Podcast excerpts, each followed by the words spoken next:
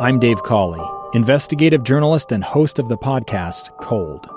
Don't miss Cold's new season 3, where I look into the unsolved disappearance of Cherie Warren, a woman last seen leaving her job at a Salt Lake City office in 1985.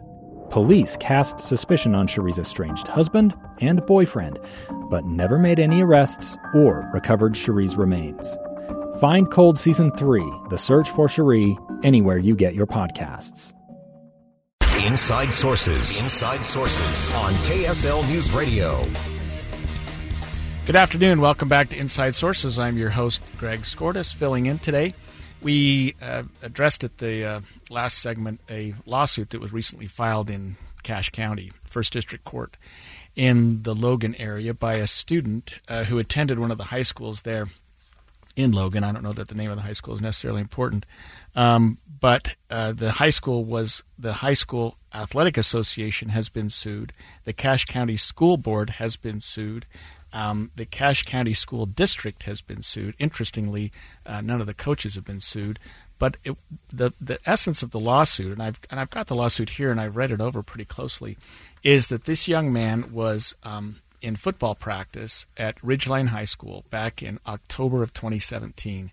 He was a senior at the time, and he was in a practice. And during that practice, he suffered a helmet to helmet hit with another teammate, and he got kind of goofy, so to speak. And he went to his coach. He was a, a position coach. The kid must have been a defensive lineman because he went to the defensive line coach and said that he thought he'd had a concussion. And interestingly, problematically, I guess, the coach said to just man up and quit being weak and get back out there. Those weren't the exact words, but I'm trying to be nice. Um, and he did. And a couple weeks later, it continued to get worse. And ultimately, he was diagnosed with a traumatic brain injury. He was a straight A student before this happened, and who knows what kind of other grief that he's had. We're joined this afternoon by a friend of mine, a woman that I've known for a long, long time, Amy Donaldson. Don't reveal our age. Writer and and uh, one of the one of the people that's been involved with our high school athlete, athletics for a long time covered high school athletics. And I assume you still cover that quite a bit but you were the you were the go-to person on high school football for years and years in this state as I recall. Uh, yeah the whole time your son was playing right? That's right that's right. Who luckily knock on wood never suffered a traumatic brain injury. He's now a doctor dealing with people with the same issues. But but Amy uh, we don't we don't do these sort of in a vacuum. I mean mm-hmm. t- tell our listeners what coaches are taught or what the what the district and the and the Utah High School Athletic Association expects of coaches and when they deal with these injuries. Well, so I think the expectation so for for the last 2 years that that year 2017 is the first year that UHSAA had a um, a statewide system that was supposed to manage at least the training and the information. Right. So it's been required longer than that. Um, you're going to have an athletic trainer on in the next segment uh, who's probably going to give you some really good history of how this has come about. Because while people have been aware of concussions and the issue of concussions, and it's not nor in the high schools, it's not that that's football is not even the highest uh, the sport with the highest rate of concussions for, for high school athletes. Um, it's actually girls soccer and cheerleading, which is a non-sanctioned sport. Um, so. Um, Which is um, what my other kid did. Yeah, and I and I realized that at the time that they were doing some of the you, craziest sports three, you could do. You had three kids, and they all did. They had a, you had a soccer player, a cheerleader, and a football player. Right, so right. you got them covered. Right. Um, but I think um, what was important in, in 2017, uh, the state school board and the UHSA joined together and said, okay, we want to make this a requirement. It's a state right. Every school has to do this. And they laid out some requirements for coaches. I think at the time there were like five requirements. Now there are eight requirements. One of those is this concussion training. And it's a video that you watch that teaches you about signs and symptoms and, and what you do if a kid has concussion symptoms. Um, I think the thing that is interesting about football is that there is a culture that rewards you for playing through pain. That's right. And so it's more difficult if you're a cheerleader. I, I, I mean, I just talked to a, a women's basketball coach a couple of weeks ago, and he's already had three players. They haven't even gotten into the season yet that have been dealing with concussions. So um, it's a common issue, um, but I think other sports don't have this sort of um, you know this badge of honor if you play with pain or you play through pain um, and that's what football has kind of been grappling with like how do we deal with a very serious issue um, and and have guys come to us and say I don't feel right or be honest about concussion symptoms. Um, that's more likely. The problem is that a kid has a concussion and a, a, coach goes to him and the kid lies about the symptoms. Right? No, I'm fine, coach. I'm fine. Just let me play. Um, but in this case, you had the opposite, and I think you had some old school thinking there. Just play through it, and what ends up happening is, um, the, the, at least he alleges in his lawsuit, that he now has traumatic brain injury and spent months in the hospital, and and will probably have lifelong impacts uh, from having um, a multiple because you're most susceptible to long term damage if you suffer another head injury when you're still recovering from that first one. Um, so 2017 is the first year that they had this statewide requirement.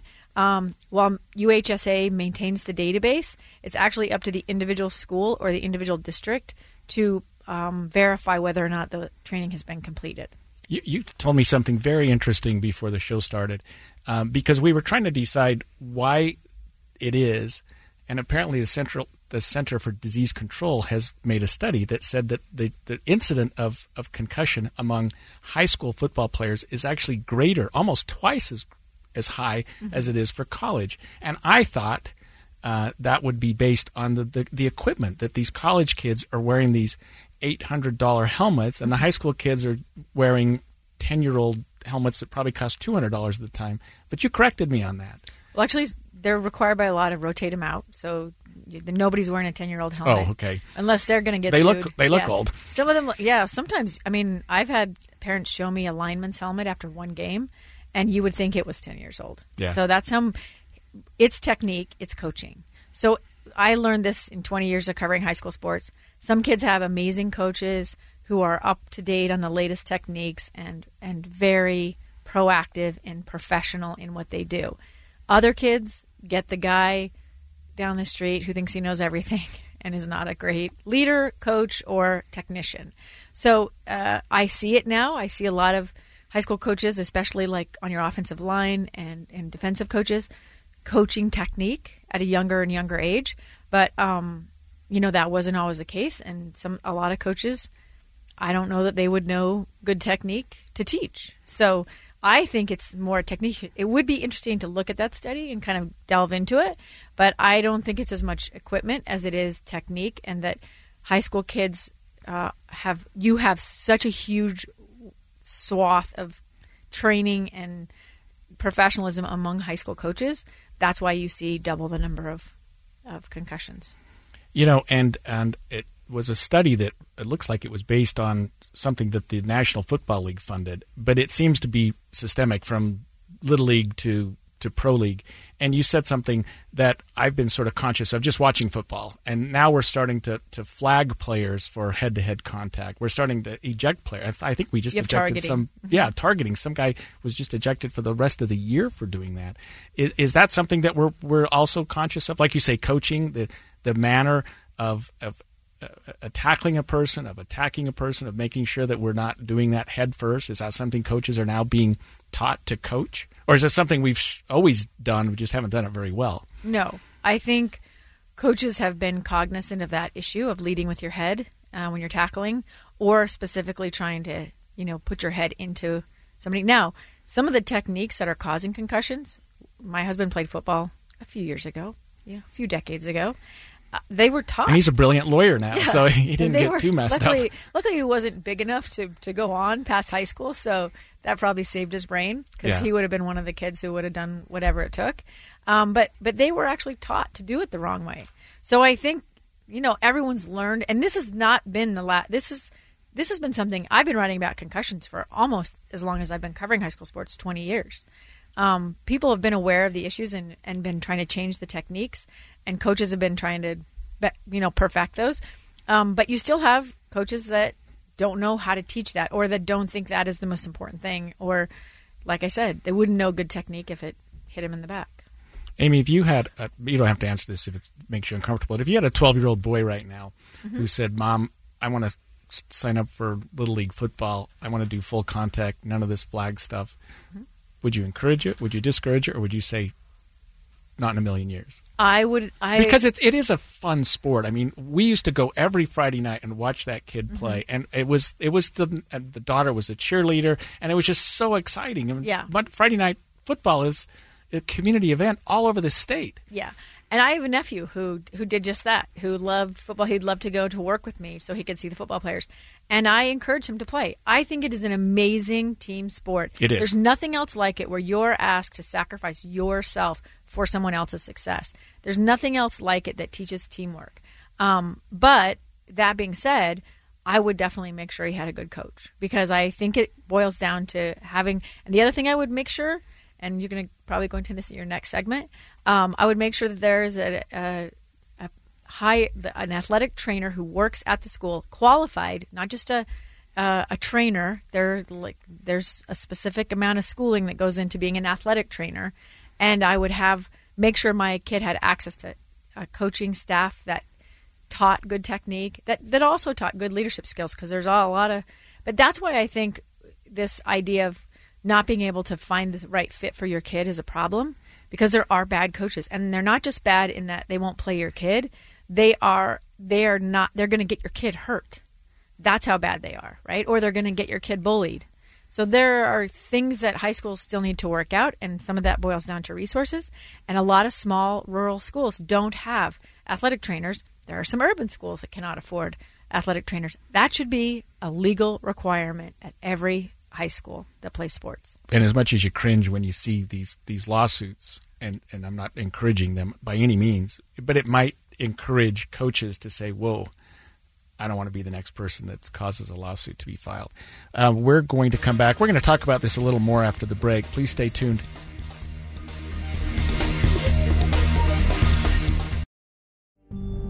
It's the story of an American held in a dark Venezuelan prison.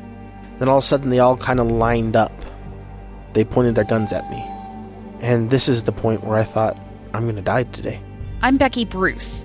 I spent a year working on Hope in Darkness, which now has more than 2 million downloads. Find it on kslpodcast.com or wherever you listen to podcasts.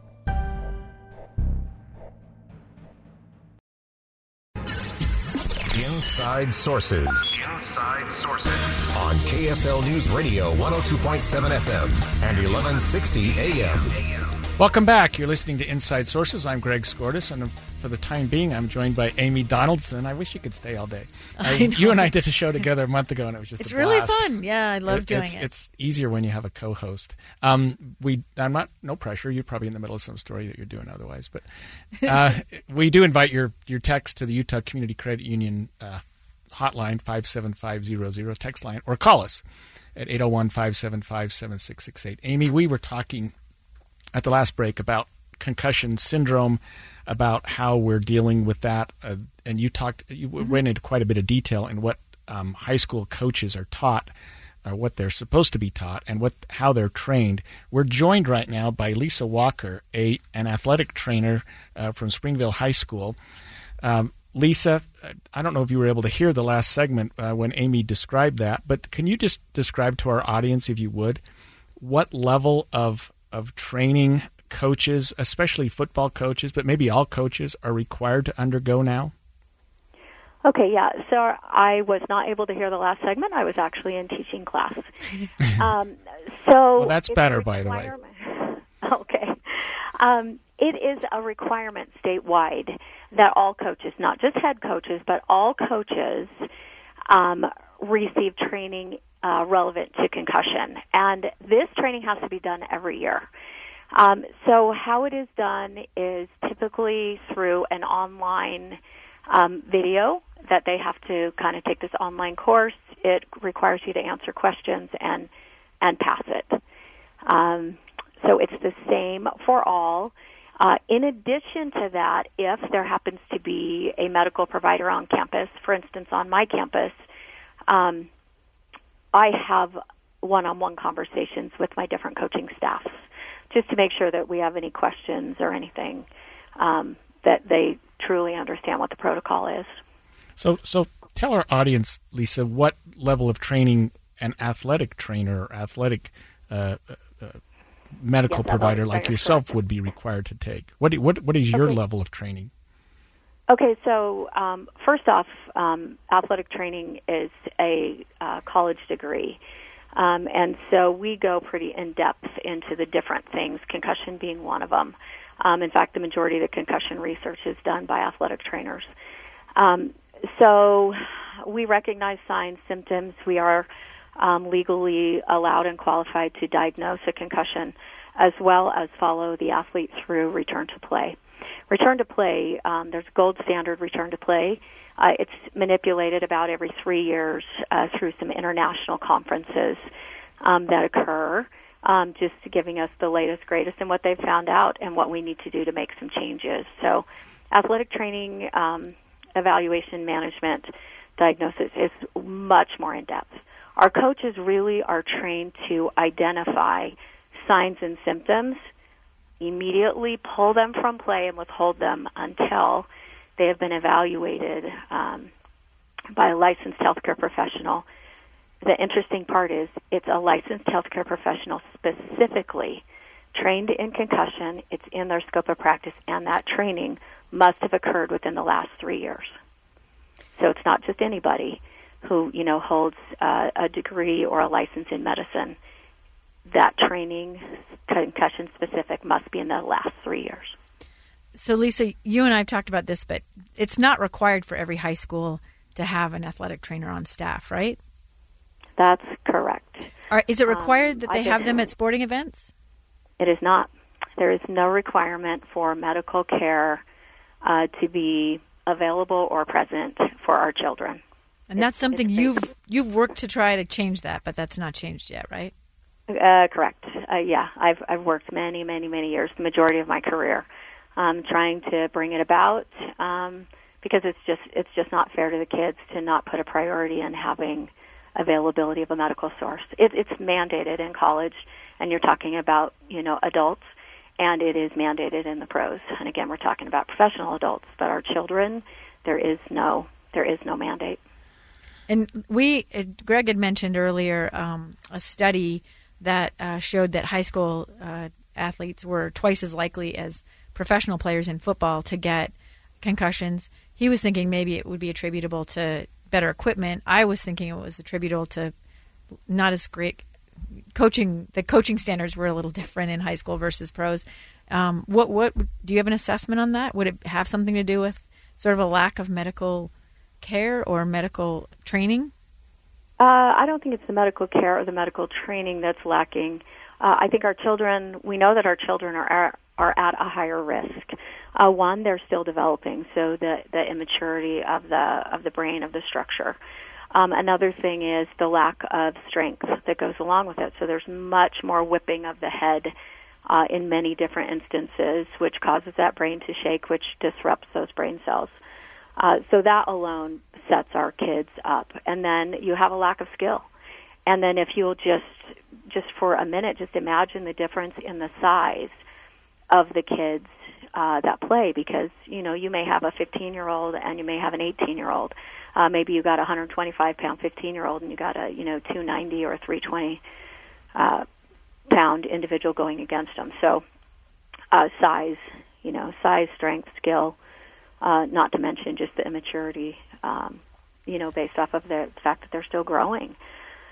So there's a lot. There's a, there's a lot of factors involved with the kids. Um, you know, some will attribute it to well, maybe the kids are are more honest, and maybe the pros are hiding it, which that's that's partially true. But I but I just think you have to look at the absolutes. Um, you know, minus those factors that can be that can be manipulated. We're joined this afternoon by Lisa Walker, athletic trainer for Springville High School. Lisa, I'm looking at the Utah High School Athletic Association Sports Concussion Management Policy, which was first enacted in uh, 2011, and Amy said it's been revised quite a bit as recently as 2017.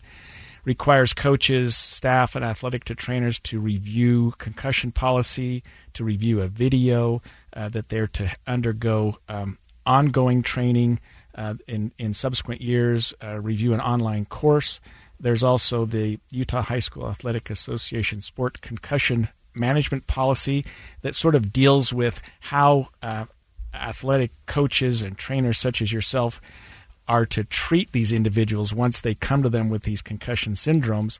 In your experience, and this has been in effect now for eight years, but maybe updated within the last two years. Are are we making a difference? Is this going somewhere?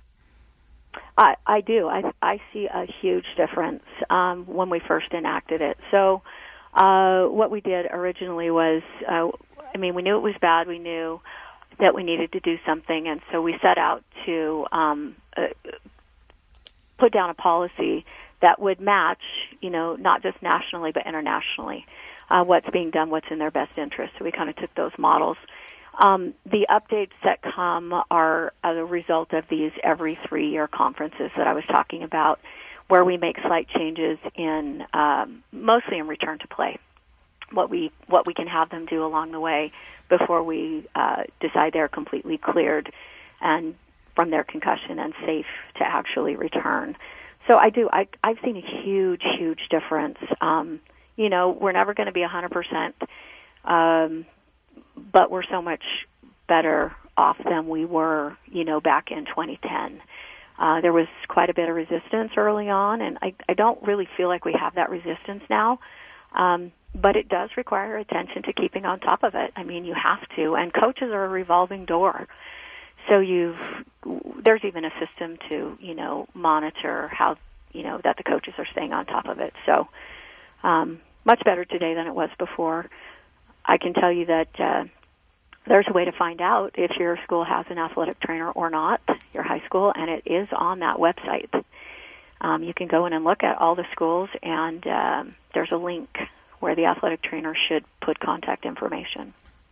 Good. Thank you, Lisa. That was very kind to spend some time with us today. And I think that I learned a couple of things today that give me some optimism because I loved high school football. And One was from you, Amy, where you said that you would encourage that that it's such a it's such a team building sport. You would encourage some a loved one to to participate. And the other was from Lisa Walker, who we were just joined with the athletic uh, trainer for Springville High School, who said that the the programs, the concussion protocols, and the things that we have implemented have made a difference. So we're not here to say don't sign your kid up for high school football.